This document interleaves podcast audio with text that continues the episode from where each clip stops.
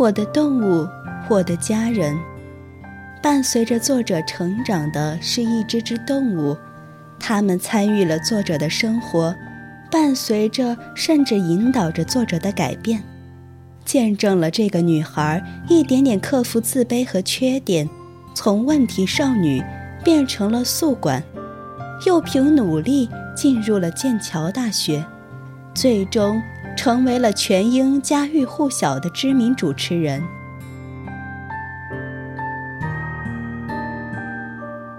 动物们既是朋友，更是家人。每一段故事既趣味盎然，又动人泪下。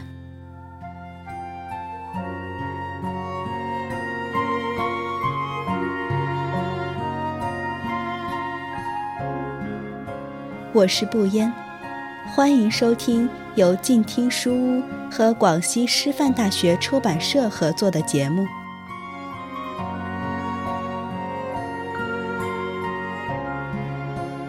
我的动物，我的家人，是由英国克莱尔·鲍尔丁著，朱洪博翻译。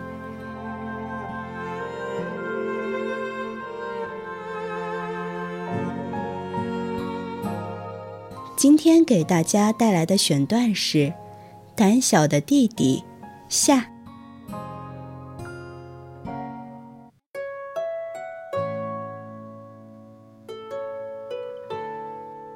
我又跳给他看了一次，从干草包上跳下来，抓住绳子，在空中荡过去。这一次我减慢了速度，然后伸出手。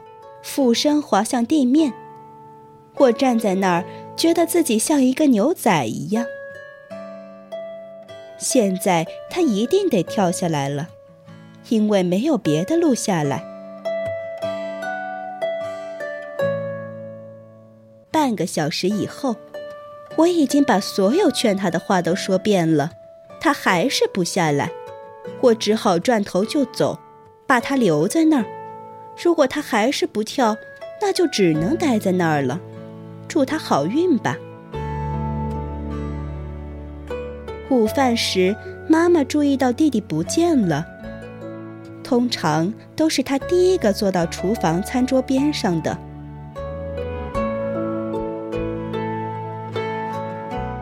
你弟弟哪儿去了？谁？我回答。我已经跟他断绝关系了，他不是我弟弟。安德鲁，他哪儿去了？不知道呀。妈妈从后门走出去，穿过铺满碎石的停车场，穿过四个马厩，然后下了个坡。我在后面远远的跟着，很想知道妈妈靠她与生俱来的母亲本能。能不能找到安德鲁？最终他找到了，安德鲁还待在当初我把他扔下的地方，在那儿哭。你在这儿呢？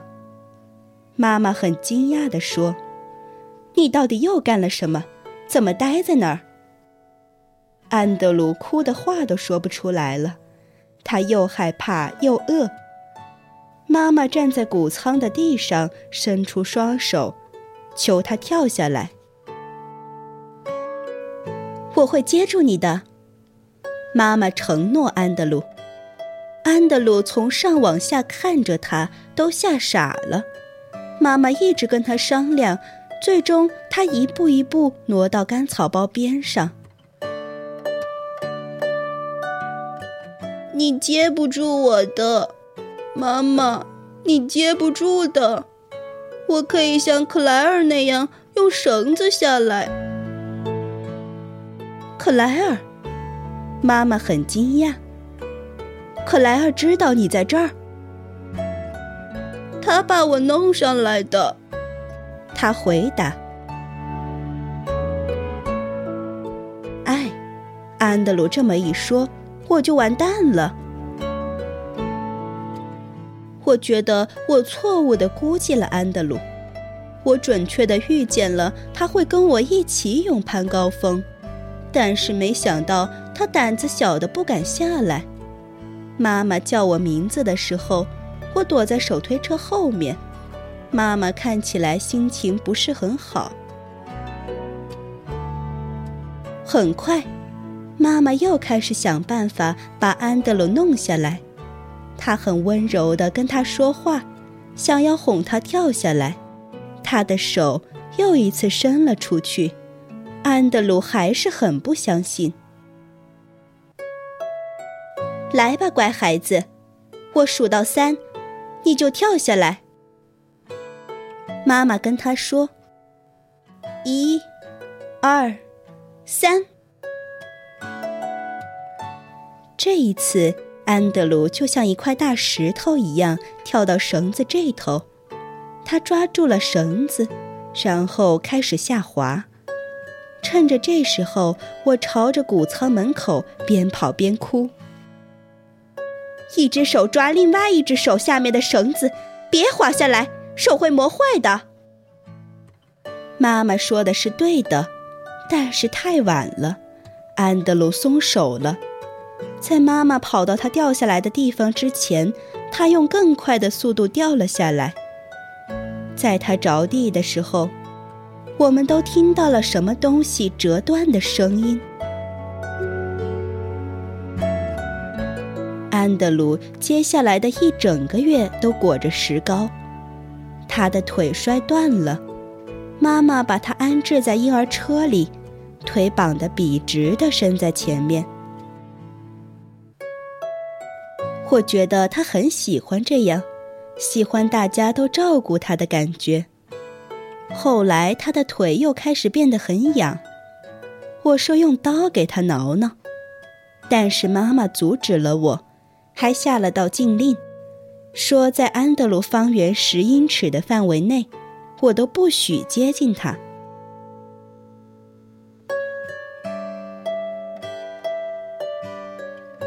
以上选段，《胆小的弟弟》夏，来自《我的动物，我的家人》，作者是英国作家克莱尔·鲍尔丁，由朱洪博翻译。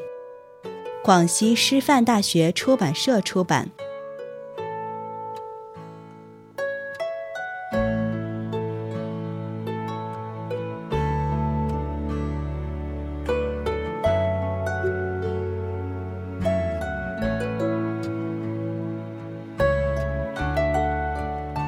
感谢您的聆听，我是静听书屋的不言。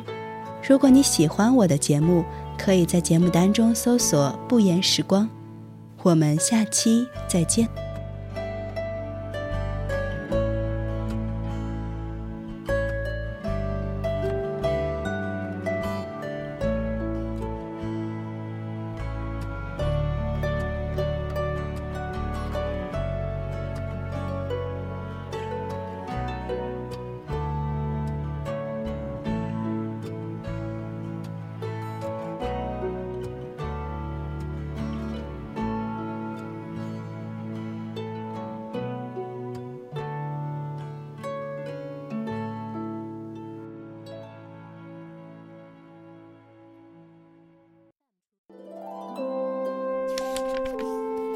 读书是我们了解世界的方法，也是我们每天最好的娱乐。